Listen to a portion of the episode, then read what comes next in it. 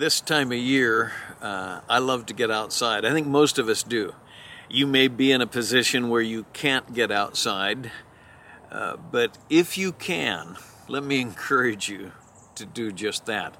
I mean, I'm standing here in a beautiful setting, and every time you get outside, you have an opportunity to kind of uh, absorb the creation of our Lord. And Jesus uh, spent a lot of time outside and he often used nature, what we call nature, creation, to uh, remind us of his care. In his most famous sermon, he said this Don't be anxious for your life as to what you shall eat or what you shall drink, nor for your body as to what you shall put on. Is not life more than food and the body than clothing? Look at the birds of the air.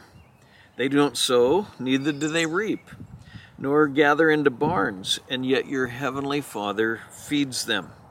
Are you not worth much more than they?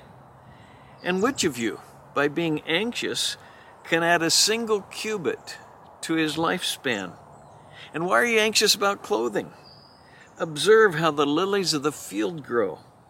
They don't toil, nor do they spin. Yet I say to you that even Solomon, in all his glory, did not clothe himself like one of these. I was uh, taking a walk the other day and I observed just the beautiful wildflowers and realized, try as we might, we can't adorn ourselves as well as God just adorns the lilies of the field. Uh, get outside, look around, and recognize not just creation, but your Creator. And then I find that what happens is that some of the anxieties of life just dissipate. And Jesus said point blank, listen, you're a lot more valuable than the birds of the air or the lilies of the field.